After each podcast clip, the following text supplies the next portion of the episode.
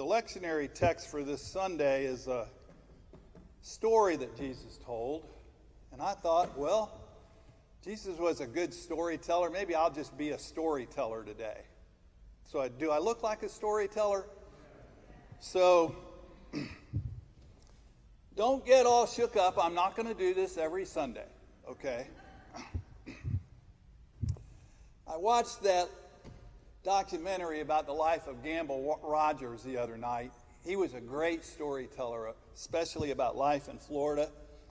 And it just reminded me about how Jesus had that reputation of being, I guess, a raconteur. You know, just uh, could really, he really had a way with, with words.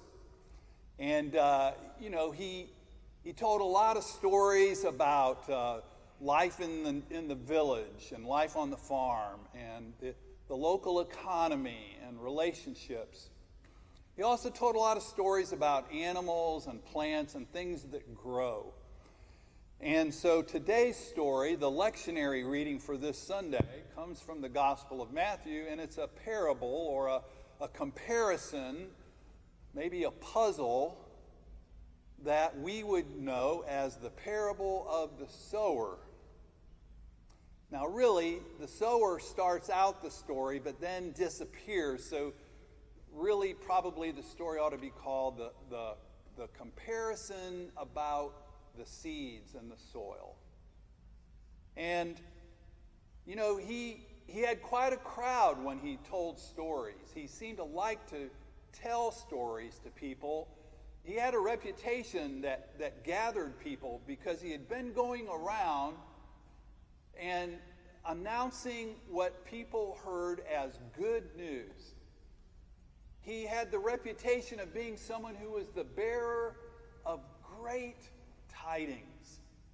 And you know what that looked like? It looked like a blind man receiving his sight, or a lame person being able to walk, or a deaf or mute person uh, being able to speak and hear, uh, or a person whose morality was just really, uh, everybody thought was awful, being welcomed into the presence of this holy rabbi and being called friend of God. So, this good news was about something Jesus called the kingdom of God, the reign of God. Maybe we might think of it as uh, the new world that God is bringing. I like to think of it as God's dream for us. That's the good news that Jesus was talking about. And that's what his stories were about. And so it makes me wonder why was there so much resistance to Jesus if everything was so good and he did such wonderful things? And that's really what this story is about. These seeds and soil. It's about, at least in part, why is there so much failure? I mean, really, there's a lot of failure in this story. And there was, it seemed like a lot of failure in Jesus' own ministry. It didn't end up so great. And in the life of the church, when Matthew wrote, things were still pretty tough. And so he tells this story, and it's told both in Mark and Luke as well as in Matthew. Matthew really just copies most of Mark. And actually, it's told in some other places that didn't even make it into the New Testament. And in each place, told a little differently. Uh, and so, one thing we realize is Jesus was not the first one to use parables to tell about life. He's not the first one to tell stories about seeds and soil either. But he did teach with authority. He had that reputation of being an, an exceptionally authoritative teacher. And that word authority in the Greek means speaking out of oneself. Not just repeating something you read the night before or, you know, saying something that you found on Wikipedia but no, what Jesus taught came from within him. It was his authentic self expressed. And it seemed like the crowds couldn't get enough of it. And I hope you will also feel that way as we listen to this story from the Gospel of Matthew. I'm reading from the message translation. At about the same time, Jesus left the house and sat on the beach. And in no time at all, a crowd gathered on the shoreline, forcing him to get in a boat and sit in the boat and use the boat as a pulpit. And then he addressed his gathered people, telling stories. What do you make of this? A farmer planted seed. As he scattered the seed, some of it fell on the some of it fell on the road, and the birds ate it. Some fell on the gravel and rocky ground and sprouted up quickly, but didn't put down roots, and so when the sun came, it withered just as quickly. Some seed fell in the weeds, and it grew, and then it was strangled by the weeds. Some seed fell on the good earth and produced a, har- a harvest beyond his wildest dreams. Are you listening to this? Are you really listening? The word of the Lord. Thanks be to God. So, one of the things about life for people with limited means, i.e., poor, would be that when they do go to seek health care, and there are a lot of barriers to that, but when they do finally seek health care, they kind of have to take what they can get. Now, if you had a problem with your knee or with your eye or with anything, you'd probably ask around who's the best? What system is the best? Who, who, who really knows what they're doing? And you'd probably try to go to that person. Not so much with, with the poor. And it's true not only with physical things, but also with mental health care. Um, I remember when I was in training, learning how to do pastoral psychotherapy, and the people, my clients that would come to me, would be the people who couldn't afford anyone better. They, they, you know, they got the trainee. They got the person with no experience and no confidence. And so I'm sitting there listening to people in this room and I'm, you know, I'm trying to focus on them and, you know, they're droning on and on and I'm sort of dozing off half the time and I'm, so I've got to have coffee and, you know, and then they're, they're presenting these very difficult, complex, deep-seated issues and I'm trying to figure out well, I don't know what to do. You've got a big problem. You know, it's I don't you know, it's like what do I what do I tell these people? What kernel of wisdom could I possibly have for this lifelong issue you I can't send you out of here with nothing. What's what can I do?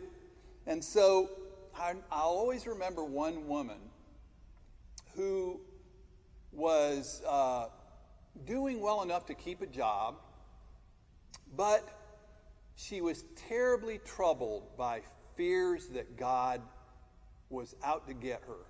Now, she was a Christian. She would say, I, she, she talked all about her faith and what she believed, and, but she always said, You know, I had this feeling about, you know, maybe it was a little feeling of anger towards somebody or a thought that went through my head.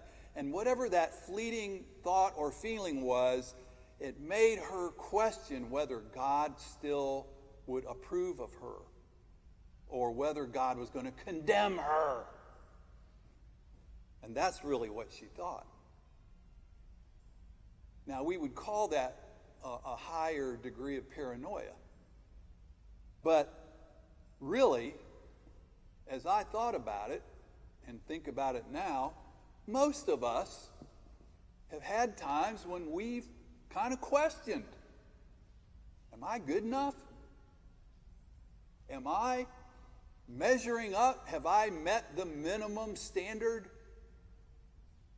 Uh, am I, in the, in the language of the story that Jesus told here, am I good soil?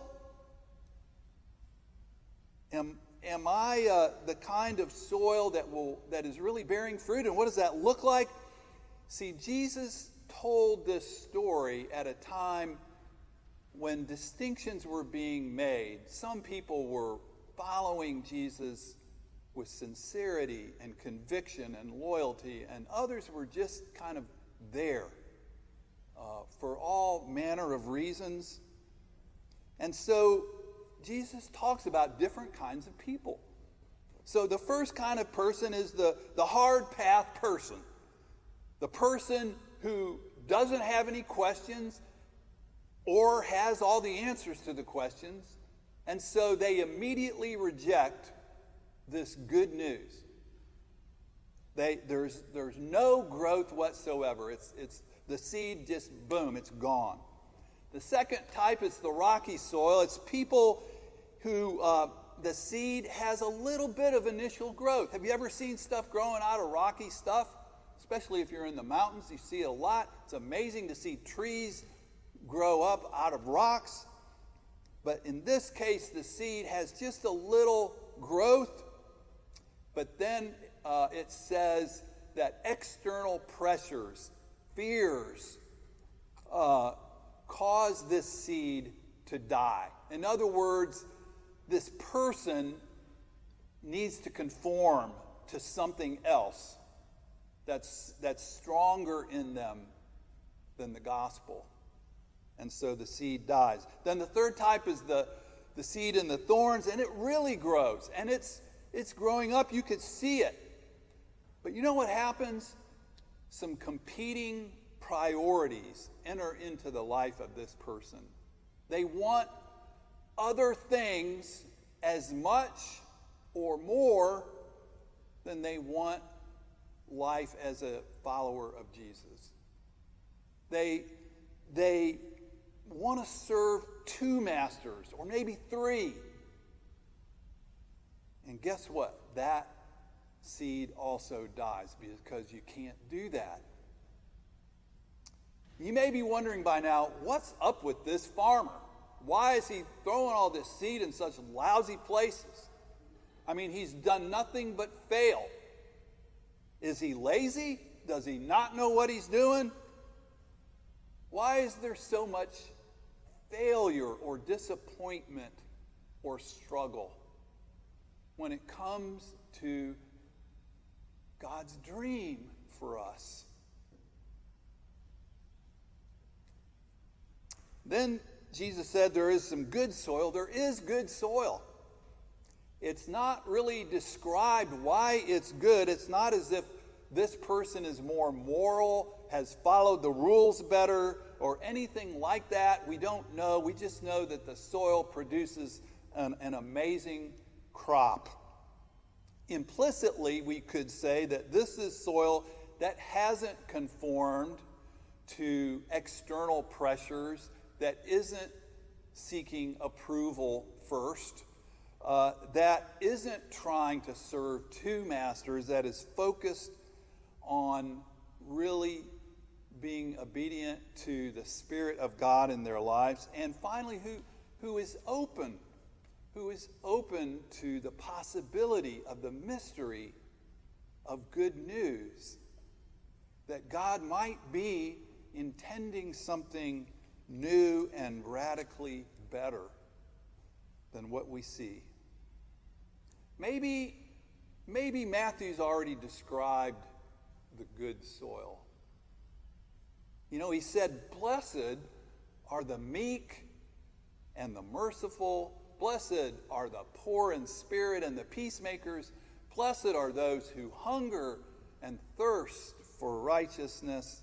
This is all descriptive language. It is not a list of rules, it's not law, it's gospel.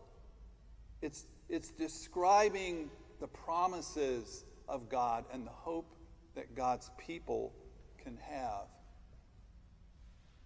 Maybe that's what good soil looks like. Am I good soil are you? Do we truly understand? That's the question Jesus asked. Do you really hear? You know, I think at different times in my life and maybe in my week, I can be any of those four types of soil. Sometimes I'm so hard headed, I don't want to listen to anyone. I know what I want, I know the truth. That's all I need. Sometimes I'm rocky soil. I, I want approval. I want people to like me. I, I don't want people to find any reason to criticize, so I'll try to fit in. Sometimes I'm, I'm just like a thorny weed growing up. You know, I, I, I'd like to be a Christian, but I, heck, I also want some other stuff that has nothing to do with Jesus. Probably gets in the way. And then maybe sometimes I'm hungry and I'm feeling weak, poor even. Maybe Jesus is saying throughout this parable that following him is not so easy. I mean, you have enemies, right? You're supposed to pray for their well being. Someone asks you for a shirt, you're supposed to give them more. Someone forces you to carry someone else's load unjustly for them, you're supposed to carry it twice as far. Forgive, how about 70 times 7? Maybe Jesus is trying to say that the Christian life has some real tensions built into it. There are tensions. Maybe in a family, there's a person with a problem, and the tension is how long do I go on forgiving and loving and trying to help this person? And when do I say enough is enough? When do I have a boundary that protects my own well being? How do you know what is the right thing and the loving thing to do? Or maybe, maybe it's a social problem. How do you show respect for institutions that have built this country and the people that work and serve in those institutions, how do you show respect for them and yet acknowledge that there needs to be fundamental change, that there are some wrongs that need to be righted? How do you find that balance? How do you resolve that tension?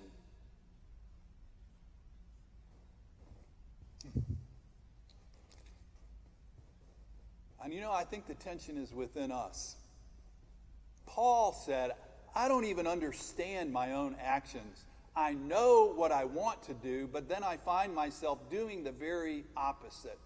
I know what is right, but then I find myself not doing it. It's like getting caught up in closed reactive cycles cycles of arguing and trying to win arguments, cycles of having stress and then trying to cope with that stress, maybe in some unhealthy ways. Maybe it's cycles of spending, but then wanting even more. Or cycles of feeling good and feeling bad and never knowing how to have any equilibrium. Paul says, Who will deliver me from this tension? From these struggles.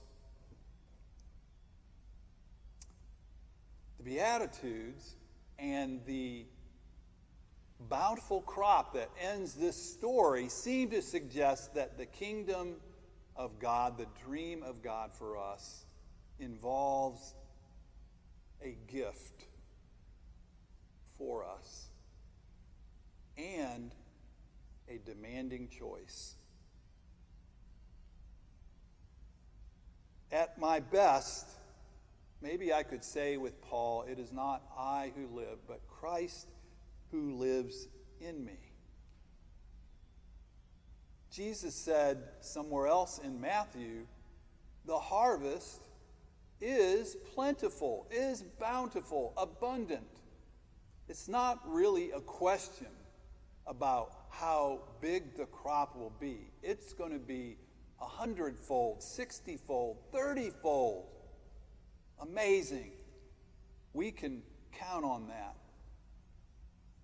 But Jesus said the real issue is we need more laborers to bring in the harvest. We need more essential workers for God's dream.